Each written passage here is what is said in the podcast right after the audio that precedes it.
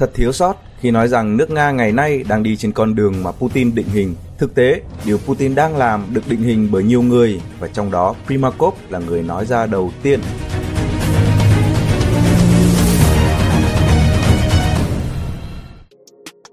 Ở phần trước, chúng ta đã có hình dung ban đầu rằng 10 năm đầu tiên sau thời Liên Xô, nước Nga dường như không có một đường lối chính trị nào để định hình đất nước. Tất cả mọi thứ phụ thuộc rất nhiều vào cá nhân của người đứng đầu. Tuy nhiên, 10 năm hỗn loạn và kiệt quệ này cũng chính là 10 năm định hình nên con đường của nước Nga. Không phải Putin là người đã sáng tạo ra con đường đi của đất nước Nga ngày nay, mà thực tế đây là con đường tạo ra học thuyết chính trị của Nga, một con đường dựa vào nước Nga quá khứ và hướng tới nước Nga trong tương lai, một con đường mà nhiều người trước đó, kể cả những người được coi là tội đồ, đã gửi gắm cho Putin với câu nói mang tính biểu tượng rằng hãy chăm lo cho nước Nga. Và chính Putin đang hoàn thiện, điều chỉnh và hiện thực hóa nó. Vậy thì ngay sau đây, chúng ta sẽ tiếp tục tìm hiểu những ai đã đưa Putin lên làm tổng thống. Chúng ta sẽ quay lại giai đoạn lịch sử từ năm 98 đến năm 2000 và năm nhân vật bao gồm Primagov, Yeltsin, Suratov, Tepasin, Lukov và Putin. Vào ngày 1 tháng 1 năm 2000, 3 trên 5 nhân vật trên đã rút khỏi chính trường Nga. Skuratov đã biến mất và gần như không ai biết đến ông ta là ai. Primakov sẽ được nhớ lại như một nhân vật mờ nhạt được dùng tạm trong giai đoạn của Yeltsin tìm người kế vị. Sepastin sẽ cất cánh với Putin trên cương vị Tổng Kiểm toán Nhà nước Nga tới tận khi ông nghỉ hưu. Còn Putin sẽ được cả thế giới sau này nhớ và phân tích trên từng nét mặt, từng cử chỉ, từng lời nói của ông. Tuy nhiên, vào đầu những năm 1998, bức tranh lại hoàn toàn trái ngược. Putin mới là người mà không ai biết ông ta là ai. Nếu hiểu các sự kiện trong giai đoạn này và thấy được các bước giúp Putin từ bóng tối bước ra ánh sáng thì chúng ta sẽ thấy một bức tranh hoàn toàn khác về nước Nga hiện nay. Tôi cũng đã nói trước, ở giai đoạn này, mỗi bước thăng tiến của Putin nếu sâu chuỗi lại cũng đều có thể có hai cách diễn giải về con người của ông, hoặc là một kẻ tham nhũng với rất nhiều thủ đoạn tinh danh, hoặc là một con người có đức tính yêu nước, thông minh và cương quyết, lạnh lùng, thậm chí là tàn bạo để có thể đưa nước Nga ra khỏi sự hỗn loạn chưa từng có. Chúng ta sẽ xem xét cả hai quan điểm này về Putin. Chúng ta hãy nhớ lại vào năm 97, người sau này là Tổng thống Biden đã hài hước chúc Primatov có được kết quả khả quan trong việc liên kết với Trung Quốc để làm đối trọng với Mỹ và khuyên ông là nếu khó quá thì có thể đi với Iran. Vào tháng 2 năm 98, cuộc chiến Kosovo diễn ra, những người Albany sống tại tỉnh Kosovo đòi độc lập khỏi Serbia và các cuộc đụng độ quân sự đã nổ ra giữa những người ly khai và quân đội liên bang Nam Tư, lúc này chỉ còn Serbia và Montenegro. Tháng 3 năm 98, NATO đã bắt đầu tiến hành ném bom vào toàn bộ cơ sở hạ tầng quan trọng nhất của Nam Tư. Primakov và ban lãnh đạo Nga thấy rằng không chỉ lời hứa không tiến về phía đông dù chỉ một inch của cựu ngoại trưởng Mỹ James Baker không hề được tôn trọng, mà giờ đây NATO đã tiến hành các hoạt động vũ trang bên ngoài lãnh thổ của khối này nhằm chống lại một quốc gia không hề có xung đột với thành viên của khối mà không cần có sự chấp thuận của Hội đồng Bảo an Liên Hợp Quốc. Trước khi NATO tấn công, Primakov đã nỗ lực hết sức để vấn đề được giải quyết bằng biện pháp hòa bình. Tuy nhiên, khi đang bay trên Đại Tây Dương trên đường tới Mỹ để đàm phán về vấn đề Kosovo, thì ông nghe tin NATO đã ném bom. Điều này cho thấy các hoạt động chuẩn bị quân sự của NATO đã được tiến hành từ lâu và toàn bộ hoạt động ngoại giao của Mỹ với Nga nhằm giải quyết mọi vấn đề một cách hòa bình chỉ là một hoạt động nghi binh nhằm du ngủ cả Nam Tư lẫn Nga. Vì vậy, ông đã ra lệnh cho máy bay Nga quay lại mà không thèm quan tâm tới cuộc hẹn đã lên lịch với phía Mỹ, cũng như không cần xin phép Tổng thống Justin. Hành động đó trở thành một điển tích trong làng ngoại giao và được gọi là cú quay đầu của Primakov. Trước đó, vào tháng 3 năm 97, Yeltsin đã chọn một người vô danh đối với chính trường thủ đô Moscow, đó là Putin lên làm phó chủ nhiệm văn phòng tổng thống. Là cấp phó đắc lực nhất của Anatoly Sobchak, cựu thị trưởng Saint Petersburg và từng là đối thủ tiềm năng nhất đối đầu với Yeltsin. Nhưng Putin không liên quan đến các hoạt động chính trị mà được Sobchak sử dụng vào các hoạt động ngoại thương của thành phố, với kinh nghiệm của một sĩ quan tình báo chuyên về thu thập, đánh cắp và mua các công nghệ của phương Tây khi đóng quân ở Đức, Putin hiểu rõ cách thức vận hành hoạt động thương mại quốc tế cũng như xử lý các dòng tiền liên quan mà không để lại dấu vết. Trong khi nước Nga rơi vào một cuộc khủng hoảng kinh tế, các doanh nghiệp sản xuất phá sản hàng loạt và đất nước khi không có ngoại tệ để mua hàng hóa từ phương Tây, thì tình hình ở Saint Petersburg lại đỡ hơn các địa phương khác. Điều này là do Putin đã thiết lập nên một cơ chế thương mại hàng đổi hàng để có thể đổi các nguyên liệu cơ bản lấy hàng hóa tiêu dùng. Vì thế, cuộc sống của Saint Petersburg lúc đó khá hơn các nơi khác và Sobchak có một sự hậu thuẫn chính trị mạnh ở đây để nhắm tới ghế tổng thống. Nhân tiện, tôi muốn nói với các bạn lưu ý ở đây là việc lách qua các biện pháp cấm vận sau này hay việc mua được các con chip, công nghệ làm chip không phải là điều quá xa lạ với Putin. Ông đã làm việc đó khi còn trẻ với tư cách là một thiếu tá KGB và sau đó với vai trò là phó thị trưởng của saint Petersburg, ông cũng đã từng lách qua tất cả những rào cản đó. Sau khi Sobchak bị thất cử về tay Vladimir Yakolev, phó thị trưởng của chính ông và là bạn của Putin do người dân Saint Petersburg bất mãn với việc sắp chắc dùng tiền của ngân sách thành phố tới mức kiệt quệ để tổ chức các hoạt động của liên bang nhằm tạo uy tín cho tham vọng tranh cử tổng thống của mình, thì Putin thà chịu thất nghiệp chứ không hợp tác với người kế nhiệm. Chính sự trung thành này của Putin đã được Yeltsin để ý tới khi Antony Chopin, người cùng làm phó thị trưởng với Putin ở Saint Petersburg vào thời điểm đó, đang là chủ nhiệm văn phòng tổng thống, giới thiệu Putin với Yeltsin. Trong khi Putin không phải là một đối tượng nguy hiểm đối với Yeltsin vì Putin không hề tham gia vào các cuộc đấu đá chính trị trong nước với Sobchak, thì khả năng tổ chức một hệ thống thương mại và quản lý đồng tiền của Putin Vâng, có thể với nhiều bạn thần tượng Putin như là một nhà chính trị quân sự xuất sắc và có thể hơi thất vọng, nhưng có một thực tế là Putin hiểu rất vững về kinh tế, thương mại và kế toán, những thứ có vẻ không hợp với một Putin đại đế mà người ta hay nói. Cái Yeltsin cần ở Putin là việc ông có thể thiết lập được một hệ thống thương mại tương tự ở quy mô toàn quốc để giải quyết câu chuyện thiếu hụt hàng hóa của Nga lúc đó.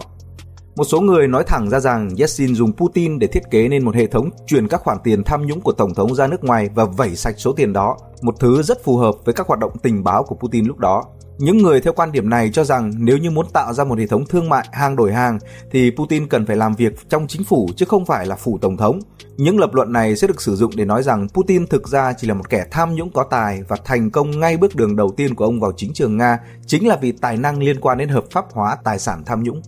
Quan điểm ngược lại về Putin thì cho rằng việc Yeltsin đặt Putin vào chức vị phó văn phòng tổng thống phụ trách về nhà nước tại các doanh nghiệp là một quyết định duy nhất đúng đắn để tránh ông bị các thế lực chính trị ở thủ đô cô lập. Lý do của việc này là như sau. Putin có hai phần xuất thân mà lúc bấy giờ là trở ngại lớn nhất cho bất kỳ ai muốn muốn thăng tiến trong nền chính trị của Nga. Thứ nhất, ông từng là đảng viên Đảng Cộng sản, cựu thiếu tá KGB, lực lượng chính đã tham gia vào cuộc đảo chính năm 1991. Và thứ hai, ông tới từ Leningrad và là trợ lý đắc lực cho Sobchak.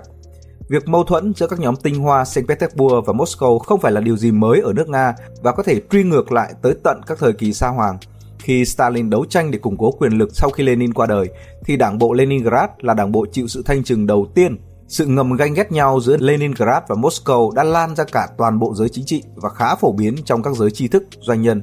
Tiếp đó, Sobchak là kẻ thù mà Yeltsin vất vả nhất để có thể đối phó trước khi ông này bị hạ bệ và Putin lại vừa là học trò vừa là trợ thủ đắc lực nhất của Sobchak.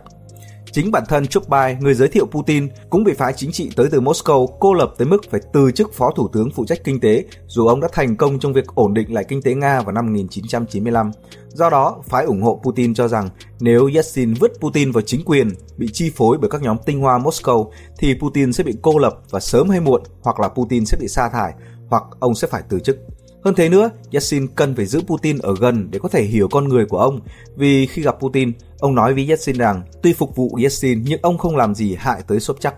Vào tháng 11 năm 97, 9 tháng sau khi Putin trở thành phó văn phòng tổng thống, Sobchak đã rời Nga để tới Pháp mà trong passport của ông không hề có dấu xuất cảnh ở Nga.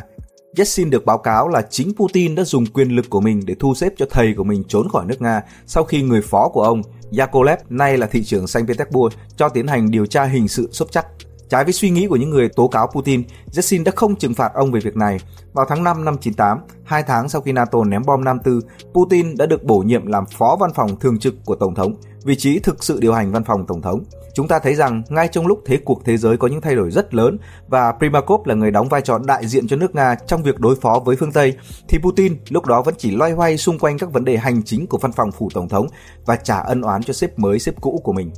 Sự kiện NATO tấn công Nam Tư khiến cho uy tín của Yeltsin đặc biệt suy giảm ở trong nước. Khi Tổng thống Reagan tới thăm Moscow và đứng với Gorbachev trên quảng trường đỏ, ông đã nói với báo chí thế giới rằng ông không coi Liên Xô là một quốc gia ma quỷ nữa. Lúc đó người Nga nghĩ rằng người Mỹ sẽ đối xử với họ một cách ngang bằng như các đối tác. Tuy nhiên, sau 8 năm kiệt quệ về các khủng hoảng do các giải pháp sốc được áp dụng dưới sức ép của phương Tây, người Nga phát hiện ra rằng nước Mỹ và NATO thậm chí không buồn tính tới phản ứng của Nga trong các hoạt động quốc tế. Nếu như Primakov có thể đóng cửa để nuốt nỗi nhục trước lời khuyên của Thượng nghị sĩ Biden mà không ai biết, thì sự kiện Kosovo là một sự khinh thường công khai mà cả thế giới đều biết đến. Dư luận đổ hết sự tức giận vì bị sỉ nhục lên đầu Yeltsin. Họ ca ngợi sự cứng rắn của Primakov trong quan hệ với phương Tây và cú quay đầu của ông trên Đại Tây Dương được coi là một hành động giữ gìn thể diện quốc gia. Ngược lại, với Yeltsin, họ cho rằng tất cả những chuyện đang diễn ra là do ông đã trở thành con rối của phương Tây và vì quyền lợi riêng mà bán rẻ quyền lợi quốc gia. Đảng Cộng sản Liên bang Nga, một đảng Cộng sản mới tái lập, chiếm đa số trong Duma quốc gia Nga, nhận thấy rằng uy tín của Yeltsin đã xuống rất thấp, đã tiến hành một cuộc tổng tấn công đối với ông. Hầu như toàn bộ các đề xuất của chính phủ đều bị Duma ngăn chặn khiến cho hoạt động của nhà nước gần như bị đình trệ. Đồng thời, Duma Nga hậu thuẫn cho các hoạt động điều tra hình sự nhắm vào Yeltsin để tạo tiền đề cho việc phế truất tổng thống. Trong khi đó, các cuộc ném bom ở Nam Tư vẫn đang diễn ra ngày càng khốc liệt. Vào tháng 5 năm 98, Mỹ đã sử dụng 4 quả tên lửa hành trình tấn công, nhầm và săn bằng đại sứ quán Trung Quốc ở thủ đô Serbia. Song song với điều đó, hệ thống tình báo của Nga đã phát hiện ra rằng các phần tử Hồi giáo cực đoan từ các nước Ả Rập, trong đó có nhiều kẻ đã tham chiến chống Liên Xô ở Afghanistan, đã dần dần loại bỏ các lực lượng ly khai ôn hòa trong chính quyền Chechnya và đang chuẩn bị mở các cuộc tấn công vào Nga. Người Nga tin rằng các hành động này được ủng hộ của Mỹ và đây là lý do khiến NATO không đếm xỉa gì tới Nga trong vấn đề Kosovo vì họ biết rằng cuộc nội chiến với Chechnya sẽ sớm bùng nổ và lúc đó Nga sẽ không còn khả năng để đối phó với bên ngoài. Vào tháng 9 năm 98, Yeltsin đã có một bước đi chiến lược quan trọng sẽ ảnh hưởng tới cả thế giới sau này. Ông bổ nhiệm Primakov vào chức Thủ tướng Nga và Putin là người đứng đầu Cục An ninh Liên bang Nga FSB. Việc bổ nhiệm Primakov có ý nghĩa đối với cả vấn đề đối nội lẫn đối ngoại. Về đối ngoại, Primakov là người có quan điểm cứng rắn về phương Tây một cách công khai trong chính sách đối ngoại, sẽ cho ông một tư cách quyền lực chính thức để nói chuyện với cả phương Tây lẫn Tổng thống Milosevic của Nam Tư để tìm ra một giải pháp cho vấn đề Kosovo. Về đối nội, Primakov hiện nay là người hùng của dư luận trong nước và được cả Đảng Cộng sản Nga, các đảng dân tộc ủng hộ vì quan điểm chống phương Tây công khai, nên sẽ phá vỡ thế bế tắc mà Duma đã tạo ra trong việc đối đầu giữa chính phủ và quốc hội. Việc bổ nhiệm Putin vào chức vụ giám đốc FSB chỉ sau một năm rưỡi làm việc với Putin cho thấy rằng Yeltsin đã quyết định sử dụng không phải là các kiến thức thương mại quản lý của Putin nữa, mà là bản lĩnh đặc biệt mà Putin đã thể hiện khi đối đầu với đám đông định đốt trụ sở chi nhánh KGB tại Đông Đức gần 10 năm trước. Hơn ai hết, Yeltsin là người hiểu rõ nhất và chịu đựng nhiều nhất sự nhục nhã của việc thất bại của nước Nga trong cuộc chiến Chechnya lần thứ nhất. Ông hiểu rõ sự chủ quan khinh thường của mình khi phát động cuộc chiến tranh, tình hình yếu kém của quân đội, một kế hoạch tác chiến vội vã và cầu thả đã dẫn tới thất bại nặng nề và thiệt hại vô cùng lớn cho nước Nga về cả người, cả của và cả uy tín trong và ngoài nước. Ông cũng biết rằng trong thời gian từ sau cuộc chiến lần thứ nhất này, lực lượng ly khai đã trở nên mạnh hơn nhiều vì nhận được sự hỗ trợ trực tiếp về cả tiền bạc, vũ khí lẫn nhân sự từ phương Tây. Do đó, để chuẩn bị cho cuộc chiến tranh sắp tới, ông cần một người có đủ năng lực và Yeltsin đã chọn Putin. Vậy là vào tháng 9 năm 98, nói một cách hình ảnh thì Primakov và Putin lần đầu tiên gặp nhau trên cương vị là hai tướng của Yeltsin cho hai cuộc đấu tranh. Về mặt đối ngoại đó là Primakov và Putin là đối nội để đối phó với tình huống càng xấu đi ở Chechnya. Trên cương vị là giám đốc của FSB, Putin đã có một chiến dịch lôi kéo các thành phần ôn hòa trong phe ly khai ở Chechnya là phe đối lập với phe cực đoan nhận được sự hỗ trợ của các thành phần Hồi giáo cực đoan ở Ả Rập Xê Út. Người mà Putin lôi kéo được đó là Ahmad Kadyrov, giáo trưởng Hồi giáo của Chechnya, người lãnh đạo tinh thần của phe ly khai Chechen, tổng thống của Chechnya sau cuộc chiến lần thứ hai và là cha của tổng thống Ramzan Kadyrov hiện nay. Tuy nhiên, trước khi có thể tập trung vào vấn đề Chechnya, ông phải đối diện với một cuộc điều tra hình sự nhận hối lộ nhắm vào tổng thống Yeltsin Người đã thực hiện các vụ điều tra này đó là Yuri Skuratov, Viện trưởng Viện Công tố tối cao Liên bang Nga. Trước đó, Skuratov đã nhận được thông báo của cơ quan công tố Thụy Sĩ về việc họ đang điều tra các khoản tiền chuyển từ tài khoản của các công ty có đầu tư vào Nga vào các tài khoản có các thẻ tín dụng mà hàng chục quan chức Nga sử dụng, đặc biệt trong số đó có thẻ tín dụng của Tổng thống Yeltsin và hai con gái của ông. Dựa trên thông tin được thông báo này, Skuratov đã tiến hành một cuộc điều tra với cáo buộc là Tổng thống Yeltsin nhận hối lộ. Người phát ngôn của Yeltsin đã trả lời báo chí rằng Tổng thống không đi mua xúc xích bằng thẻ American Express và đây là chiêu bài của các đối thủ chính trị nhằm bôi nhọ Yeltsin và đảng của ông trước kỳ bầu cử. Việc điều tra đột ngột dừng lại khi Skuratov bất ngờ từ chức vào tháng 1 năm 99. Tuy nhiên, hai tháng sau, Skuratov đã ra điều trần cho Quốc hội Liên bang và nói rằng lý do bị từ chức là do ông bị tống tiền. Hội đồng Liên bang đã bỏ phiếu cho ông tái nhiệm với số phiếu áp đảo là 142 phiếu ủng hộ và 6 phiếu phản đối. Xin lưu ý rằng đây là giai đoạn mà các bên đối lập mạnh tới mức gần như làm tê liệt mọi hoạt động của Justin và chính phủ. Chỉ hai tuần sau đó, Putin với tư cách là giám đốc FSB và Bộ trưởng Bộ Nội vụ Sergei Stepasin đã họp báo và công bố một video trong đó công tố trưởng Suratov khỏa thân tắm trên giường cùng với hai cô gái gọi. Skuratov đã bị đình chỉ công việc vì bê bối đạo đức và một năm sau, Putin lúc đó là tổng thống đã sa thải ông vì các cáo buộc tham nhũng đối với ông. Đến đây chúng ta thấy sự xuất hiện của Sergei Stepasin. Ông là cục trưởng cục phản gián trong 2 năm từ năm 97 đến năm 98. Sau này Stepasin được bổ nhiệm làm Bộ trưởng Bộ Tư pháp, rồi sau đó là Bộ trưởng Bộ Nội vụ. Chỉ một tháng sau khi cùng với Putin họp báo công bố đoạn video trên để hạ bệ Skuratov, Stepasin đã được bổ nhiệm làm Thủ tướng Nga thay cho Primakov bị cách chức.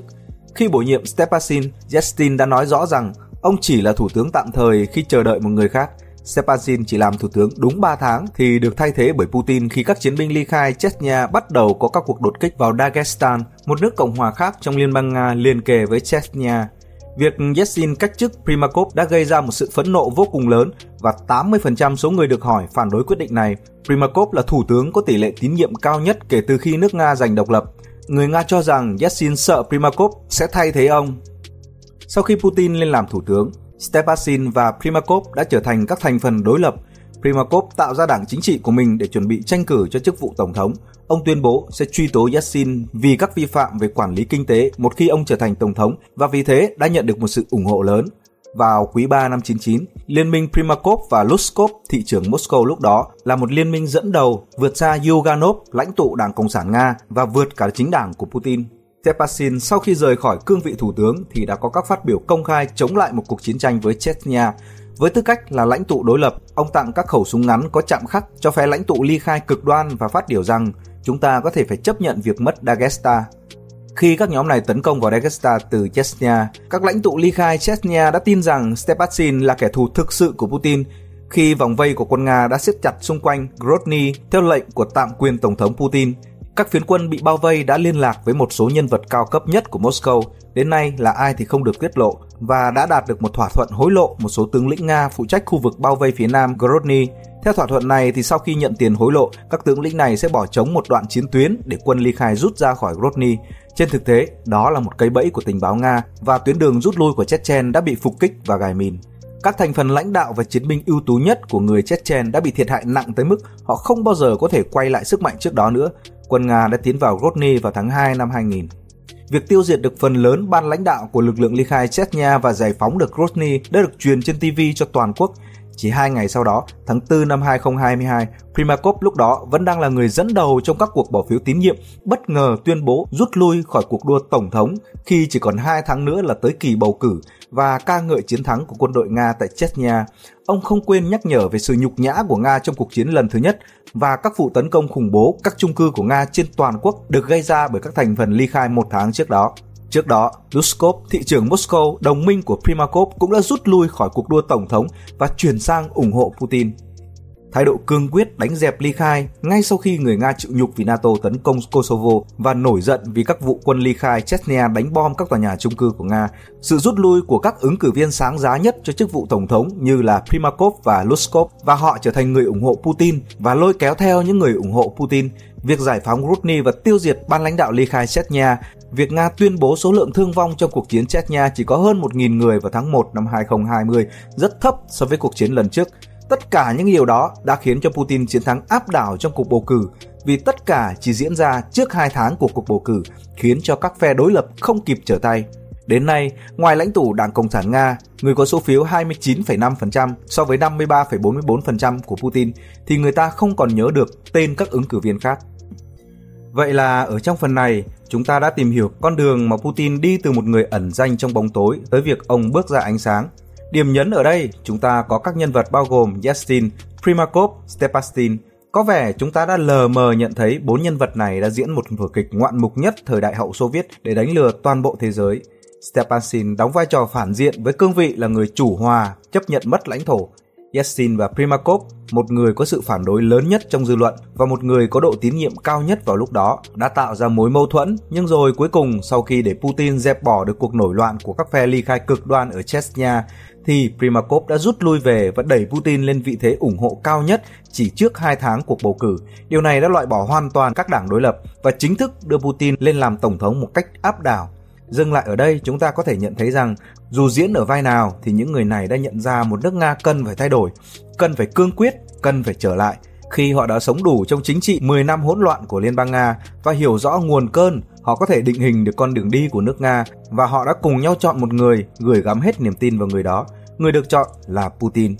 Phần này chúng ta đang tập trung vào con đường đi tới cương vị cao nhất của Putin và mới chỉ lờ mờ nhận ra vở diễn của các nhân vật tin tưởng ông. Vậy thì ở phần sau, chúng ta sẽ bóc tách toàn bộ kịch bản này để hiểu rõ hơn cách mà các nhân vật nói trên đã đưa Putin lên làm tổng thống ra sao.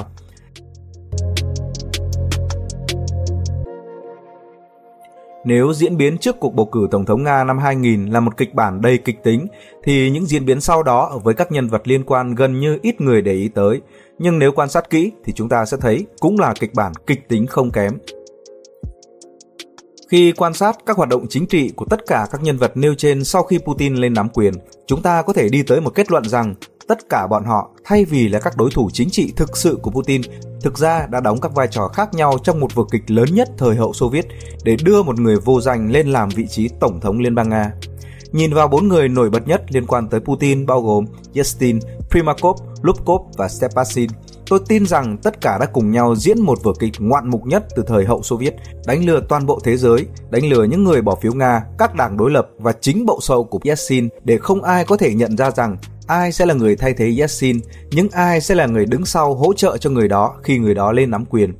Để thấy được, hiểu được điều này, chúng ta sẽ xem vở diễn mà Yeltsin dựng lên để đảm bảo rằng Putin sẽ được lên làm tổng thống. Đầu tiên, chúng ta sẽ xem xét mối quan hệ của Yeltsin, Primakov và Stepasin. Nói một cách ngắn gọn, Putin được Yeltsin lựa chọn và cùng Primakov và Stepasin đưa Putin lên vị trí tổng thống. Ở các phần trước, chúng ta đã biết được về con người của Primakov, nhưng để hiểu cách hai người đã đưa Putin lên làm vị trí tổng thống thì chúng ta phải biết thêm về con người và tính cách của Yeltsin trong mối quan hệ của ông với Primakov. Tất cả chúng ta đều biết rằng Yeltsin là một chính trị gia mạnh mẽ trong giai đoạn cuối của thời Xô Viết. Nếu như Gorbachev với cải cách của mình đã khiến toàn bộ Đảng Cộng sản Liên Xô và chính nhà nước Xô Viết suy yếu tới mức phe cứng rắn trong đảng phái tiến hành một cuộc đảo chính không thành công, thì Yeltsin mới là người tạo ra điều mà cả thế giới 10 năm sau đó không thể tưởng tượng được đó là việc giải thể Liên bang Xô Viết bằng việc ký hiệp ước Blovedza với Ukraine và Belarus để thành lập ra cộng đồng các quốc gia độc lập và có nghĩa là giải thể Liên bang Xô Viết và giải tán Đảng Cộng sản Liên Xô. Khi cuộc đảo chính tháng 8 năm 91 xảy ra, tất cả lãnh đạo của các bên đảo chính lẫn bên bị đảo chính đều không tiếp xúc với quần chúng mà chỉ nấp trong các tòa nhà có các lực lượng vũ trang bảo vệ mình. Chỉ có Yassin, người không có bất kỳ lực lượng vũ trang nào trong tay, đã đứng ra thuyết phục người dân và lực lượng vũ trang của bên đảo chính ủng hộ chính mình sau khi cuộc đảo chính thất bại và Gorbachev được trở về thủ đô từ nơi ông bị quân đảo chính giam lỏng, Gorbachev đã cố gắng cứu vớt danh dự và khôi phục quyền lực bằng cách phát biểu trước quốc hội và truyền hình tới toàn quốc. Trước những ngôn từ bóng bẩy, dài lê thê của Gorbachev, Yeltsin đã bước lên bục phát biểu, đưa cho ông ta một danh sách các nhân vật cộng sản tham gia đảo chính và ra lệnh cho Gorbachev đọc lên cho tất cả người dân cùng nghe. Cả thế giới chứng kiến cảnh Tổng bí thư Đảng Cộng sản Liên Xô, Tổng thống Liên bang Xô Viết lắp bắp từ chối và khi Yeltsin quát lên ra lệnh một lần nữa thì ngoan ngoãn cúi đầu đọc danh sách. Yeltsin đứng bên cạnh và sau khi Gorbachev kết thúc thì đã nói rằng giờ tôi sẽ đọc một văn bản ngắn hơn và cướp diễn đàn.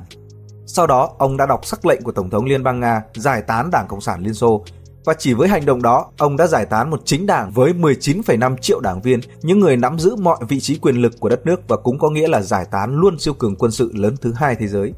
Trong giai đoạn làm Tổng thống Nga, Yeltsin đã giải thể quốc hội vào năm 93 và khi các đại biểu từ chối thì ông đã cho lực lượng vũ trang ủng hộ mình đưa xe tăng của quân đội tới bắn thẳng vào tòa nhà quốc hội để giải tán họ. Ông đã thay đổi hiến pháp để tăng cường quyền lực cho mình và cắt chức năm thủ tướng trước khi bổ nhiệm Putin. Chúng ta nhắc lại tất cả những điều trên để thấy rằng cho dù Primakov có thể là một người tài giỏi tới đâu thì ông cũng không thể thực thi được các chính sách đối đầu với phương Tây một cách công khai nếu như không có sự ủng hộ của Yeltsin, người mà có bản lĩnh giải tán Liên Xô lẫn Đảng Cộng sản Liên Xô. Thậm chí có thể nói rằng Primakov là một trong những người được tin tưởng nhất của Yeltsin về mặt chính trị khi ông được Yeltsin trao cho nhiệm vụ biến KGB từ một tổ chức của Liên Xô và Đảng Cộng sản Liên Xô thành một lực lượng trung thành của Liên bang Nga phi cộng sản. Ông cũng là người đứng đầu Cục Tình báo Đối ngoại trong toàn bộ nhiệm kỳ 5 năm đầu tiên của Yeltsin – trong nhiệm kỳ đầu tiên của Yeltsin, Cục Tình báo là cơ quan nhà nước duy nhất của Nga đối đầu với phương Tây lúc đó, bất chấp sự phản đối của phương Tây với lý do là Primakov có xu hướng thân cộng sản, thì ông vẫn được Yeltsin đưa lên làm Bộ trưởng Bộ Ngoại giao, rồi đưa lên làm Thủ tướng với đường lối nhiều khi khác hẳn của Yeltsin, khiến cho các nhà ngoại giao phương Tây nói rằng nước Nga đang có hai chính sách đối ngoại.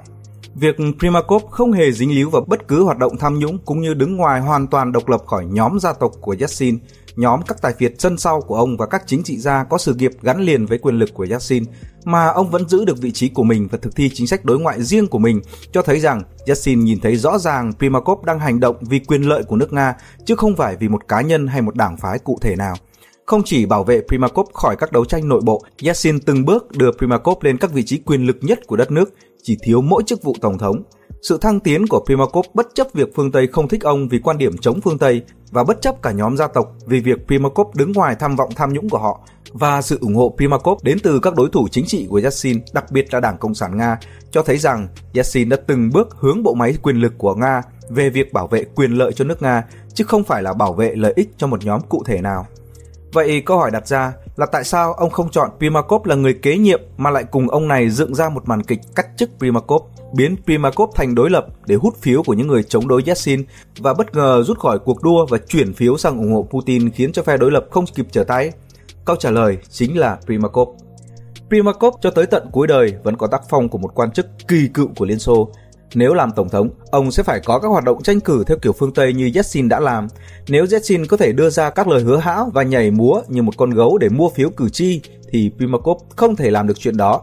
Việc Primakov chọn làm lãnh đạo cục tình báo, lĩnh vực mà ông biết, chứ không chọn làm cục trưởng cục phản gián, cơ quan đầy quyền lực và lợi ích trong hoạt động chính trị nội bộ của Nga, cho thấy rõ ràng ông không phải là người muốn thâu tóm quyền lực vì lợi ích cá nhân. Để có thể khiến nước Nga trở nên hùng mạnh và quay trở lại chính trường thế giới, thì người lãnh đạo mới cần phải thực hiện được các vấn đề sau. Thứ nhất, xử lý vấn đề Chechnya. Thứ hai, loại trừ được sự lũng đoạn của các nhóm tài phiệt đối với nền kinh tế và chính trị, bao gồm cả nhóm tài phiệt thân hữu của Yeltsin. Thứ ba, xây dựng lại nền kinh tế đất nước. Thứ tư, xây dựng lại quân đội và nền công nghiệp quốc phòng. Và cuối cùng là thực thi học thuyết Primakov dựa trên cơ sở thực tế. Cả Yeltsin và Primakov đều biết rằng việc đó không thể hoàn thành trong một hai nhiệm kỳ tổng thống và tuổi tác cũng như sức khỏe kém của Primakov sẽ khiến ông không thể hoàn thành được mục đích đó.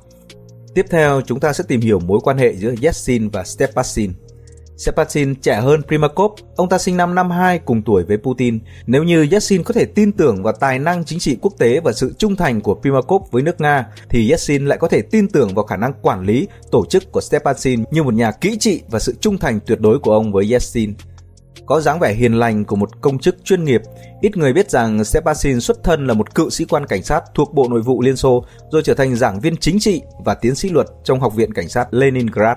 Stepasin có cả kinh nghiệm thực tế lẫn lý thuyết về các vấn đề nội tại của Liên Xô và Nga, đặc biệt là các vấn đề về sắc tộc. Chính Stepasin vào những năm cuối thập niên 80 đã tham gia vào các hoạt động chấn áp lực lượng nội vụ liên bang đối với các cuộc xung đột sắc tộc giữa người Armenia và Azerbaijan ở vùng Karabakh. Đó cũng là lý do khiến cho ông tham dự từ đầu tới cuối vào các hoạt động chống ly khai tại Chechnya. Tham gia phong trào chính trị của Yeltsin ngay từ những ngày đầu tiên, Stepansin đã hai lần chứng minh sự trung thành tuyệt đối của mình với Yeltsin vào thời điểm đảo chính năm 91 và cuộc đối đầu với Quốc hội vào năm 93. Trong cả hai vụ việc này, Stepasin đã tổ chức việc phân phát vũ khí cho những người ủng hộ Yeltsin và tổ chức phòng thủ trong trụ sở tổng thống. Dưới thời Yeltsin, Stepasin được chuyển hết từ vị trí này sang vị trí khác trong thời gian rất ngắn. Chức vụ ông làm lâu nhất là Tổng Kiểm toán Nhà nước dưới thời Putin tới 13 năm cho tới khi về hưu. Tuy nhiên, khi sâu chuỗi lại các sự việc thì chúng ta thấy rằng Tepasin là người mà Yassin chọn để đưa vào những việc khó khăn nhất, quan trọng nhất và mỗi khi ông đạt được mục đích thì Yassin lại chuyển ông sang vị trí khác khó khăn hơn. Ở những phần trước, chúng ta đã nói về việc Primakov đã chia KGB thành hai cơ quan độc lập, Cục Tình báo và Cục Phản gián, trong khi Cục Tình báo dưới sự chỉ đạo của Primakov đã hoạt động một cách ổn định trong cả nhiệm kỳ từ năm 91 đến năm 96, thì Cục Phản gián liên tục có sự biến động về lãnh đạo. Trong 3 năm đầu tiên từ 91 đến 94, Cục Phản gián có tới 3 cục trưởng với thời gian nắm quyền trung bình là một năm. Vào tháng 2 năm 94, Stepasin được cử làm cục trưởng Cục Phản gián. Cùng với Bộ trưởng Bộ Quốc phòng, ông đề nghị Yeltsin tiến hành cuộc chiến tranh Chechnya lần thứ nhất. Vào tháng 6 năm 95, khi cuộc chiến mới đi được nửa đường, thì ông từ chức sau vụ thủ lĩnh ly khai tấn công và bắt con tin tại một bệnh viện tỉnh Sapropov của Nga. Trong cuộc giải cứu con tin này, lực lượng đặc nhiệm của Nga theo lệnh của Stepasin đã giải cứu không thành công các con tin, dẫn tới sự ra đi của hàng chục con tin. Sau đó, Thủ tướng Nga buộc phải đàm phán và bảo đảm đường rút lui cho quân đội ly khai rút đi để đổi lại việc thả con tin. Việc từ chức vào tháng 6 năm 95 khiến cho Stepasin tránh được việc bị gán trách nhiệm vào sự thất bại của cuộc chiến Chechnya lần thứ nhất. Tuy nhiên, nó cũng làm người ta không biết tới việc quan trọng nhất mà ông đã hoàn thành trong thời gian làm cục trưởng cục phản gián. Trong thời gian ngắn ở cục phản gián, ông đã tiến hành cải tổ nó. Vào ngày 23 tháng 6 năm 95, 7 ngày trước khi Stepasin từ nhiệm, cục phản gián đã được Tổng thống Nga ra sắc lệnh tái cơ cấu thành thành cục an ninh Liên bang Nga. Điều này mới nhìn qua tưởng chỉ là sự đổi tên của cơ quan nhưng thực ra không phải. Do vai trò của KGB trong việc đảo chính năm 91 nên khi giải tán KGB, bản thân bộ phận an ninh trong nước của KGB bị tách ra làm hai bộ phận nhỏ là phản gián nhằm bắt điệp viên nước ngoài và an ninh theo dõi tổ chức cá nhân và tình hình trong nước. Trong đó, phần an ninh được đưa về Bộ Nội vụ, vốn trước kia chỉ quản lý lực lượng cảnh sát. Việc này nhằm đảm bảo rằng phần còn lại của KGB sẽ không can thiệp vào chính trị như KGB đã làm khi tham gia đảo chính năm 91. Trong 3 năm sau đó, cục phản gián luôn không ổn định với ba cục trưởng khác nhau. Tuy nhiên, một năm sau khi Stepasin làm cục trưởng, cục phản gián đã được tái cơ cấu khiến Yeltsin tin tưởng tới mức cho chuyển lại chức năng an ninh về cho cục và đổi tên nó thành Cục An ninh Liên bang Nga. Động thái này của Yeltsin và những quan điểm cứng rắn của Primakov lúc đó đang là Bộ trưởng Bộ Ngoại giao đã khiến cho phương Tây nói rằng Yeltsin đang tái lập lại KGB.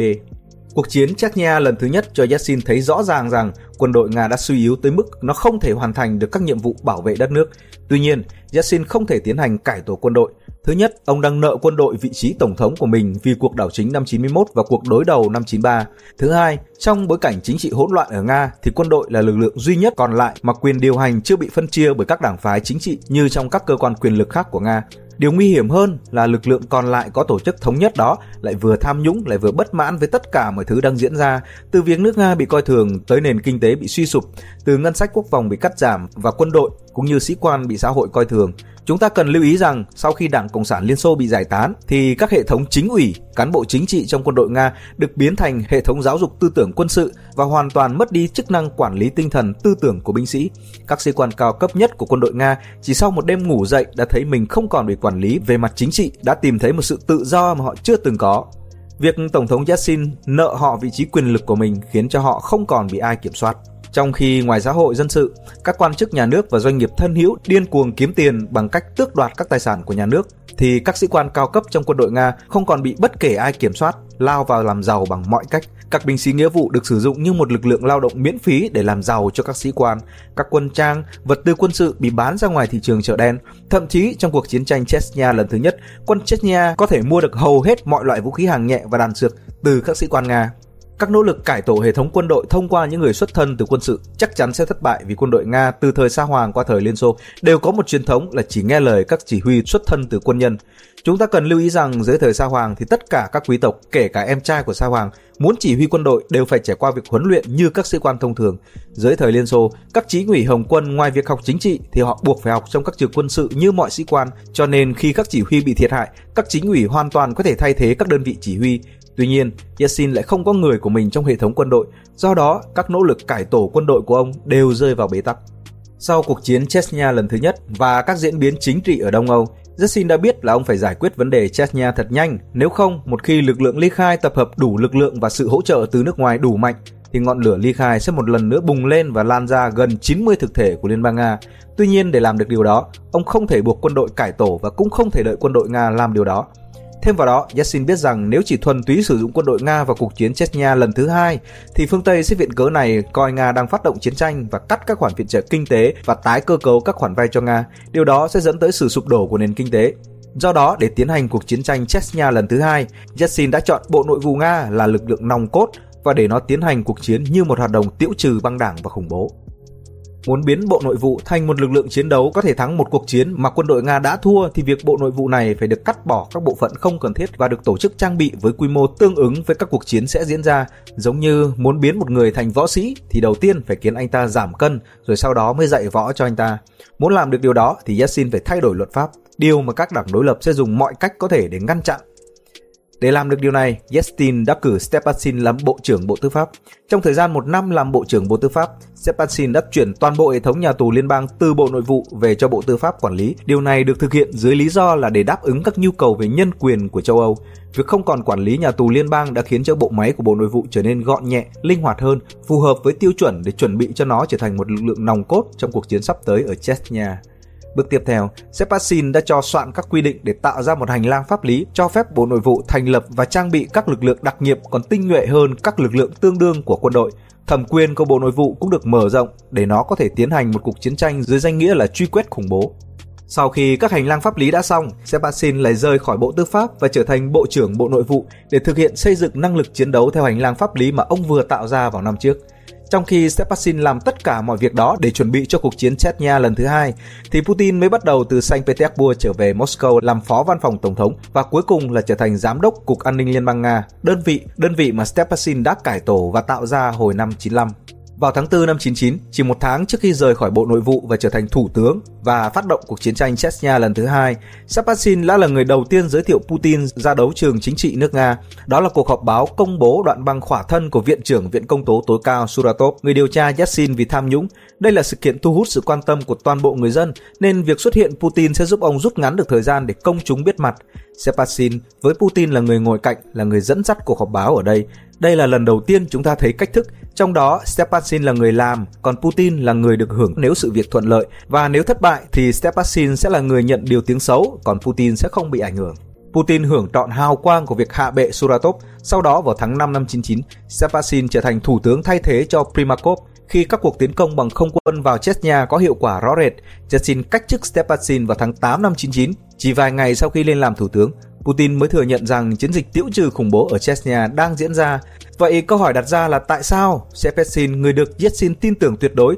thực sự có năng lực và là người từng được Yeltsin cân nhắc thay thế mình, lại chấp nhận lùi lại để Putin hưởng toàn bộ mọi thành quả do mình chuẩn bị mà vẫn hợp tác một cách trung thành với Putin cho tới tận ngày về hưu? Câu trả lời là giống với Primakov, ông này không có tham vọng về quyền lực tuyệt đối cho bản thân. Quá trình thăng tiến của Shepardsin luôn gắn liền với các điểm nóng, các vị trí nóng cần phải xử lý, vấn đề nội chiến, vấn đề sắc tộc, vấn đề cải cách tư pháp. Điều đó khiến ông không trở thành một phần của nhóm gia tộc đầy tham nhũng của Yeltsin. Điểm khác biệt giữa ông và Primakov là nếu Primakov đặt nước Nga lên trên hết thì có lẽ Stepasin đặt sự trung thành với Yeltsin lên trên hết. Điều này được thể hiện rõ trong thời kỳ ông làm Bộ trưởng Bộ Nội vụ. Trong thời gian này, Stepasin đã tiến hành hàng loạt vụ điều tra chống tham nhũng đối với các quan chức nhà nước cấp cao. Điều này mới đầu khiến cho người dân Nga đánh giá rất cao ông. Tuy nhiên, cùng với sự thành công của các vụ điều tra và xử lý, thì người ta nhận ra rằng các vụ điều tra này luôn dừng lại ở trước bức tường của Điện Kremlin Tất cả các quan chức bị xử lý đều liên quan tới các đảng đối lập của Yeltsin, còn nhóm gia tộc của Yeltsin thì không bị đụng tới. Điều này khiến cho uy tín của Stepasin bị suy giảm vì người ta cho thấy rằng các hoạt động điều tra của ông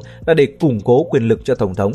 Vì những điều trên, dù Stepasin còn trẻ, ngang tuổi với Putin lúc đó, có năng lực và được tin tưởng, nhưng có lẽ cả Yeltsin lẫn Stepasin đều biết rằng công chúng và cả Primakov sẽ không ủng hộ Stepasin trở thành tổng thống bởi vì ông đã quá gắn bó với cá nhân của Yeltsin. Do đó, họ đã chọn Putin có thể thấy rằng Putin là một ứng cử viên mà cả Yeltsin, Primakov và Stepasin đều ủng hộ với các lý do giống nhau và khác nhau. Các lý do chung để lựa chọn Putin đó là ông còn trẻ, yêu nước Nga, có mọi tố chất của một người lãnh đạo từ tầm nhìn tới khả năng quản lý, khả năng triển khai và khả năng thực hiện. Đối với Yeltsin, lý do riêng và cũng rất quan trọng là việc Putin không phản bội những người bạn, những người hợp tác và cấp trên cũ của mình. Việc Putin đã tạo điều kiện cho Sobchak trốn khỏi nước Nga bất chấp nguy hiểm tới bản thân mình là một minh chứng. Đối với Primakov, Putin xuất thân từ tình báo đối ngoại. Về cơ bản, điều đó có nghĩa giữa ông và Putin sẽ có rất nhiều điểm chung về suy nghĩ và cách làm việc. Tuy nhiên, điều quan trọng nhất với Primakov là dưới thời Xô Viết, những người được KGB chọn làm bộ tình báo đối ngoại là những người tốt nhất về cả phẩm chất, trí thông minh lẫn lòng yêu nước. Trong đó, lòng yêu nước và sự trung thành với Tổ quốc là yếu tố sống còn để đảm bảo cho thành công của công tác. Ở Putin, có lẽ Primakov đã nhìn thấy tất cả những điều đó. Đối với Stepasin, có lẽ ông nhìn thấy ở Putin điều mà mình không có, đó là sự quyết đoán tới lạnh lùng vào thời điểm sống còn. Trong vụ bắt giữ con tin vào tháng 6 năm 95, Stepasin lúc đó với tư cách là cục trưởng cùng phản gián đã thất bại trong việc chỉ đạo chiến dịch giải cứu. 9 năm sau sự kiện đó, khi trả lời báo chí, ông nói rằng nếu như lúc đó tôi không có mặt ở đó thì sẽ hay hơn. Nói một cách khác, Stepasin có mọi yếu tố của một phó thủ tướng chứ không có tố chất của một tổng thống.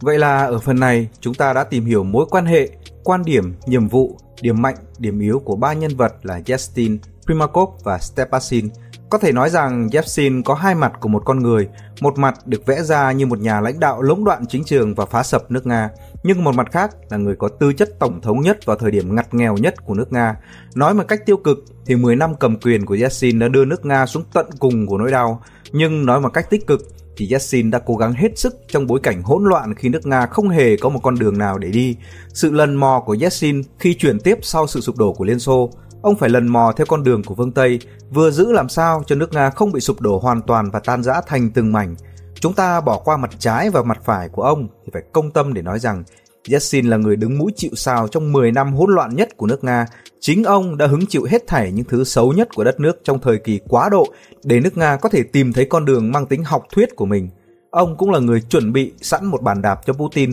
từ việc tìm ra lối đi mờ mịt của Nga tới việc bảo vệ những người thực sự vì nước Nga tránh khỏi các cuộc đấu đá quyền lực nội bộ, chuẩn bị các cơ sở cần thiết để Putin dựa vào và đứng dậy, Thể hiện rõ nhất cho hy vọng của Yeltsin về nước Nga đó là ở mặt nội bộ, ông đã bảo vệ và sử dụng Stepansin để lần lượt giải quyết các rào cản khó khăn từ nội bộ, giúp Putin có một hành lang nhỏ nhưng đủ rộng để thực hiện các kế hoạch ngay sau khi lên nắm quyền, cũng như Putin có một người là Stepansin một cách tin tưởng và hiểu biết sâu rộng về nước Nga ở cạnh ông trong suốt 13 năm sau khi cầm quyền. Ở mặt đối ngoại và đường lối, ông đã bảo vệ cho Primakov để Primakov có cơ hội cụ thể hóa học thuyết mới của nước Nga ở những gạch đầu dòng đầu tiên và là cơ sở nền tảng tiếp theo để Putin phát triển. Phần này khá dài rồi nên ở phần sau chúng ta sẽ đi sâu hơn vào kịch bản của ba nhân vật này và sẽ nhìn lại toàn bộ con đường trở thành tổng thống của Putin. Yeltsin sau khi rời khỏi chức vụ tổng thống gần như không bao giờ xuất hiện trước công chúng hay trả lời báo chí. Chỉ có một lần khi trả lời về việc nhường lại quyền cho Putin, ông nói đại ý như sau. Khi tôi thấy Putin là người mà nước Nga cần, thì vấn đề còn lại chỉ là thuyết phục anh ấy và làm cho người dân biết tới anh ấy. Yeltsin nói rằng khi được đề nghị, Putin đã từ chối với lý do anh ấy không muốn điều đó và cũng không được chuẩn bị cho điều đó. Tôi phải thuyết phục anh ấy rằng anh ấy có mọi tố chất cần thiết và anh ấy làm điều đó không phải vì cho bản thân mà là cho nước Nga.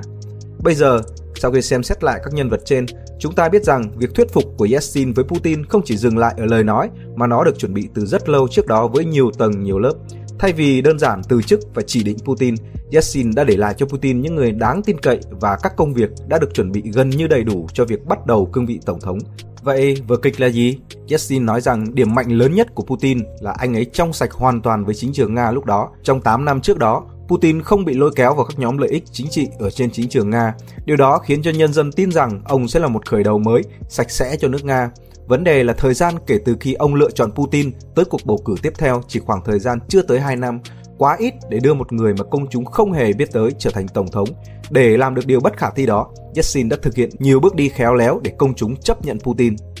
Bước đầu tiên, vào tháng 3 năm 98, Yeltsin cắt chức Chernomyrdin, một người đã làm thủ tướng cho ông suốt từ thời 92 đến 98. Thay thế Chernomyrdin là Kirin Yenko, người giữ chức vụ phó chủ nhiệm văn phòng tổng thống, vị trí mà sau này Putin sẽ giữ. Các đảng đối lập hai lần bỏ phiếu từ chối bổ nhiệm Kiriyenko vì họ cho rằng ông này không có bất kỳ năng lực gì ngoài việc là một tôi tớ trung thành của Yeltsin. Bỏ phiếu đi bỏ phiếu lại nhiều lần, cuối cùng Kiriyenko cũng được bổ nhiệm làm thủ tướng. Chỉ 4 tháng sau, Yeltsin lại cách chức ông này và tái bổ nhiệm Chernomyrdin một lần nữa làm thủ tướng. Và chỉ một tháng sau khi tái bổ nhiệm Chernomyrdin, Yeltsin lại cách chức ông này và bổ nhiệm Primakov. Primakov một mặt là người mà Yeltsin tin tưởng giao cục tình báo cho ông lãnh đạo suốt 5 năm, nhưng một mặt khác, Primakov có học thuyết chống phương Tây và hành động của ông trong sự kiện Kosovo đã dẫn tới việc Primakov có sự tín nhiệm cao từ phe đối lập của Yeltsin. Chỉ 9 tháng sau khi bổ nhiệm Primakov, Yeltsin lại cách chức ông này vào thời điểm mà uy tín của Primakov đang rất cao Việc Primakov liên danh với Lubkov để ra tranh cử tổng thống Nga đã hút một số lượng lớn cử tri và khiến cho Đảng Cộng sản Nga, đối thủ chính của Yeltsin bị cạnh tranh mãnh liệt. Yeltsin bổ nhiệm Stepasin, người mà ai cũng biết là trung thành tuyệt đối với Yeltsin lên làm thủ tướng. Trong khi người Nga đang ngán ngẩm với niềm hy vọng đổi mới Primakov lên làm thủ tướng bị dập tắt bởi Stepasin thì phe ly khai Chechnya rơi vào cái bẫy khiêu khích mà Stepasin giang ra trước đó và tấn công Nga. Các lực lượng của Nga đã chuẩn bị từ rất lâu trước đó đã bắt đầu tiến hành một cuộc tấn công không tuyên bố vào Chechnya với một chiến lược và chiến thuật hoàn toàn khác với cuộc chiến lần thứ nhất, với nòng cốt hỏa lực không quân và pháo binh là của quân đội, nhưng các mũi nhọn tấn công bao vây lại được dẫn đầu bởi các đơn vị đặc nhiệm của Bộ Nội vụ. Chỉ 3 tháng sau khi stepasin lên làm lên làm thủ tướng, nhận thấy cuộc chiến sẽ thắng lợi, Yeltsin cách chức stepasin và bổ nhiệm Putin.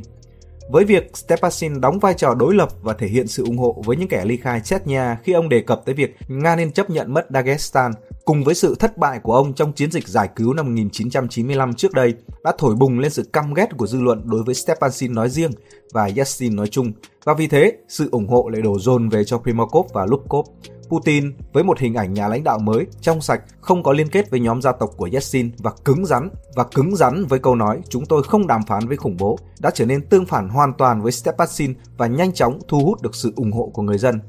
Khi những sự chuẩn bị trong những năm trước đó tạo ra thành quả, bao gồm giải phóng Rodny, ban lãnh đạo của Chechnya gần như bị tiêu diệt trong các bãi mìn và bị phục kích bởi chiến dịch tình báo, uy tín của Putin lên tới đỉnh điểm chưa bị các thương vong của cuộc chiến làm suy giảm thì đồng loạt Primakov, Lubkov lẫn Stepasin rút khỏi cuộc đua và đề nghị người dân dồn phiếu cho Putin.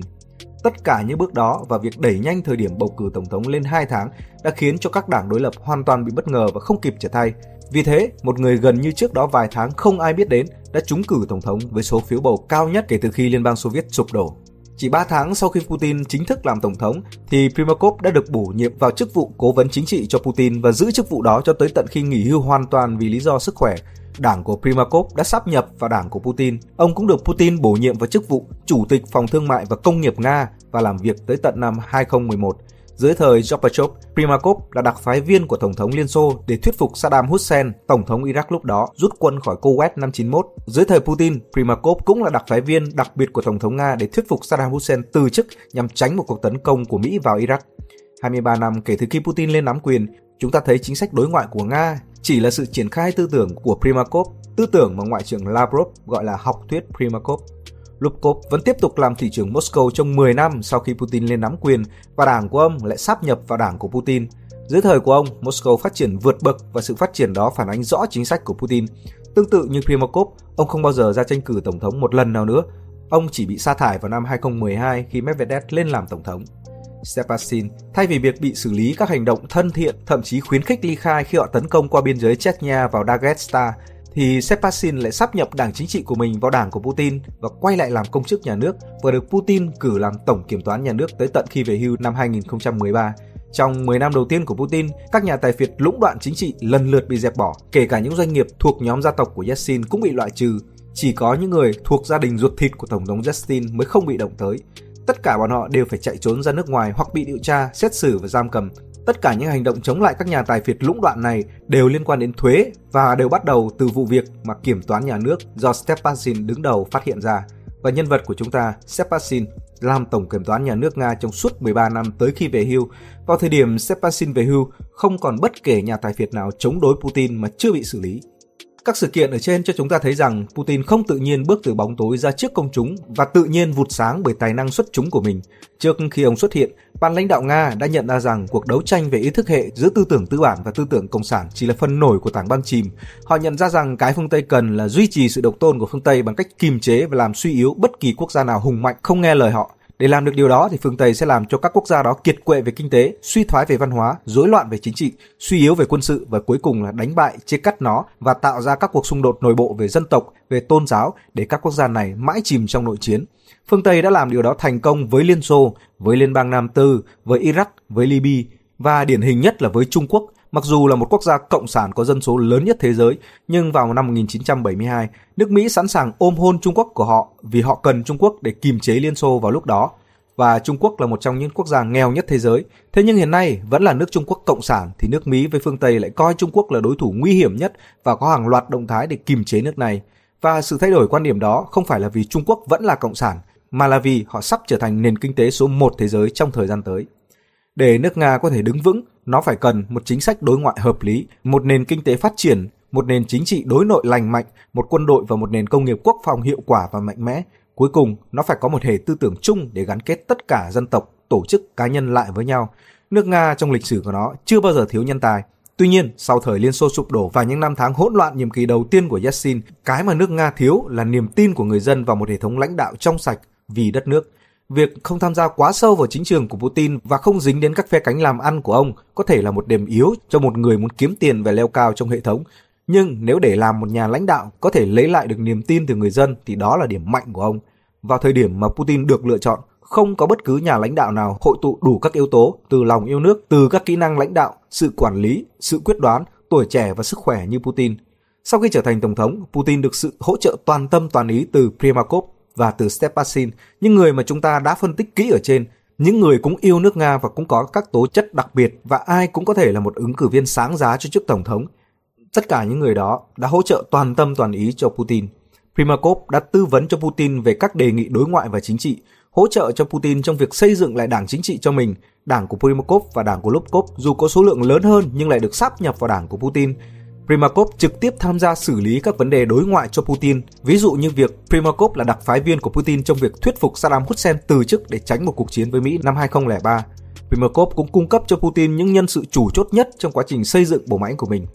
Putin đặc biệt tôn trọng Primakov và chúng ta thấy rằng học thuyết của Primakov chính là thứ mà nước Nga triển khai trong suốt hơn 20 năm kể từ khi Putin lên nắm quyền. Tuy nhiên, dù Primakov và những người mà Yeltsin để lại cho Putin có giúp đỡ nhiều đến đâu thì chúng ta cũng phải thấy rằng học thuyết Primakov cũng không thể thực hiện được nếu như nước Nga không có một nền kinh tế phát triển, một nền chính trị đối nội lành mạnh, một quân đội và nền công nghiệp quốc phòng mạnh và hiệu quả và cuối cùng nó phải có một hệ tư tưởng chung để gắn kết tất cả dân tộc, tổ chức cá nhân lại với nhau. Và những thứ đó Putin phải tự làm vì cả Primakov lẫn người mà Yeltsin lựa chọn trợ giúp cho Putin đều không biết cách giải quyết các vấn đề này, kể cả mặt lý thuyết lẫn mặt thực hành. Nói một cách hình ảnh, nếu Yeltsin là một tổng công trình sư các chương trình vũ trụ của Liên Xô, thì Putin sẽ là Gagarin, nhà du hành vũ trụ đầu tiên của loài người, và việc trở thành cường quốc của nước Nga giống như việc phóng tên lửa Vostok 1 chuyến bay đưa Gagarin vào vũ trụ, thì việc trao nhiệm vụ bay diễn ra như sau. Một ngày, Yeltsin, tổng công trình sư đề nghị Putin là một nhà du hành vũ trụ trong tương lai đến và nói rằng Vladimir thân mến, chúng ta phải phóng được tàu Vostok 1 lên vũ trụ đây không phải là việc làm vì vinh quang mà là vì nếu không phóng thì tất cả chúng ta sẽ cùng về với ông bà. Chúng tôi đã chọn anh làm phi công của tàu, anh có nhiệm vụ đưa nó vào vũ trụ. Từ trước tới nay, mọi chuyến bay thử nghiệm đều kết thúc trong tai họa. Giờ tôi mệt mỏi rồi, tôi không thể tiếp tục được nữa. Anh hỏi tôi về con tàu, con tàu Vostok 1 mà anh sẽ bay đang nằm ngoài kia. Anh có thể tự mắt thấy rằng nó mới hoàn thành chưa được 1 phần 5 và những bộ phận được coi là đã hoàn thành thì chẳng có cái nào thực sự hoạt động tốt cả. Về nhân sự cho dự án, nhân tiện đây tôi nói luôn anh sẽ vừa là tổng công trình sư để thiết kế ra con tàu, vừa là giám đốc, vừa là kỹ thuật, vừa là chuyên gia, nói chung tất cả những chức danh mà anh sẽ nghĩ ra vì ngoài mấy người ngồi đây ra thì tất cả đám còn lại. Tôi nói thẳng là anh sẽ phải đuổi cổ tất cả chúng dù nó là lính của tôi. Primakov có thể cử vài người giúp anh. Còn lại thì anh nên tự tuyển vì đám lính của tôi toàn một lũ ăn cắp. Trừ mấy tay này mà tôi sẽ dành riêng ra cho anh sử dụng. Anh hỏi về tài liệu kỹ thuật. À, chúng ta có Primakov với bài luận của ông ấy về quỹ đạo nên có của tên lửa Vostok. Thực ra nó chỉ có 7 cái gạch đầu dòng nên anh thậm chí có thể thuộc lòng nó mà không cần in ra. Còn lại về động cơ phải thiết kế ra sao, nhiên liệu là loại gì, hệ thống định vị và hoa tiêu của con tàu là gì, vân vân và vân vân. Chúng tôi quyết định rằng anh đủ thông minh để tự nghiên cứu, tự thiết kế và tự sản xuất. Xét cho cùng, anh sẽ bay trên con tàu đó, nên nếu anh làm sai thì chúng tôi phải thương tiếc và rơi nước mắt mỗi lần nhớ tới anh. Anh hỏi về tiền bạc, À, đó là một thứ xa xỉ trong một đất nước đang phá sản. Đừng hy vọng là chúng ta có tiền tiết kiệm cất ở đâu đó để nay mang ra dùng và cũng đừng hy vọng rằng có ai đó sẽ cho anh vay tiền. Anh hỏi về giúp đỡ, không ai sẽ thực sự giúp đỡ anh cả. Những người mà tôi gọi là bạn bè, họ sẽ đến đây nhòm ngó công việc của anh và nếu phá hoại được thì họ sẽ phá hoại vì họ không muốn anh bay được vào vũ trụ đâu. À, thêm một việc nữa, nhân dân của chúng ta sẽ không ai tin là anh sẽ làm được, giống hệt như cách họ không tin và coi thường tôi bây giờ vậy tôi không giúp được anh việc này. Hãy đi ra ngoài đó và cố gắng tươi cười với nhân dân và hy vọng rằng họ sẽ tin tưởng ở anh. Anh hỏi tại sao tôi không để Primakov hay Stepasin làm chuyện này à? À thì họ đủ thông minh để không muốn trở thành tổng công trình sư đầu tiên làm phi công và chết trong con tàu của chính mình sản xuất. Họ chỉ thích khuyên bảo anh rồi ngồi uống cà phê dưới đất và ngắm tên lửa bay lên. Tuy nhiên cả hai bọn họ đều tin rằng anh đủ thông minh hay cũng có thể gọi là ngu ngốc để đảm nhận việc này. Vậy đó Vladimir, hãy đi làm việc và trở thành tổng công trình sư phi công vũ trụ đầu tiên hay chăm sóc cho đống đổ nát mà chúng ta gọi là con tàu Vostok Nga, anh có một năm để chuẩn bị cho ngày ra mắt công chúng. Putin đã nhận công việc đó.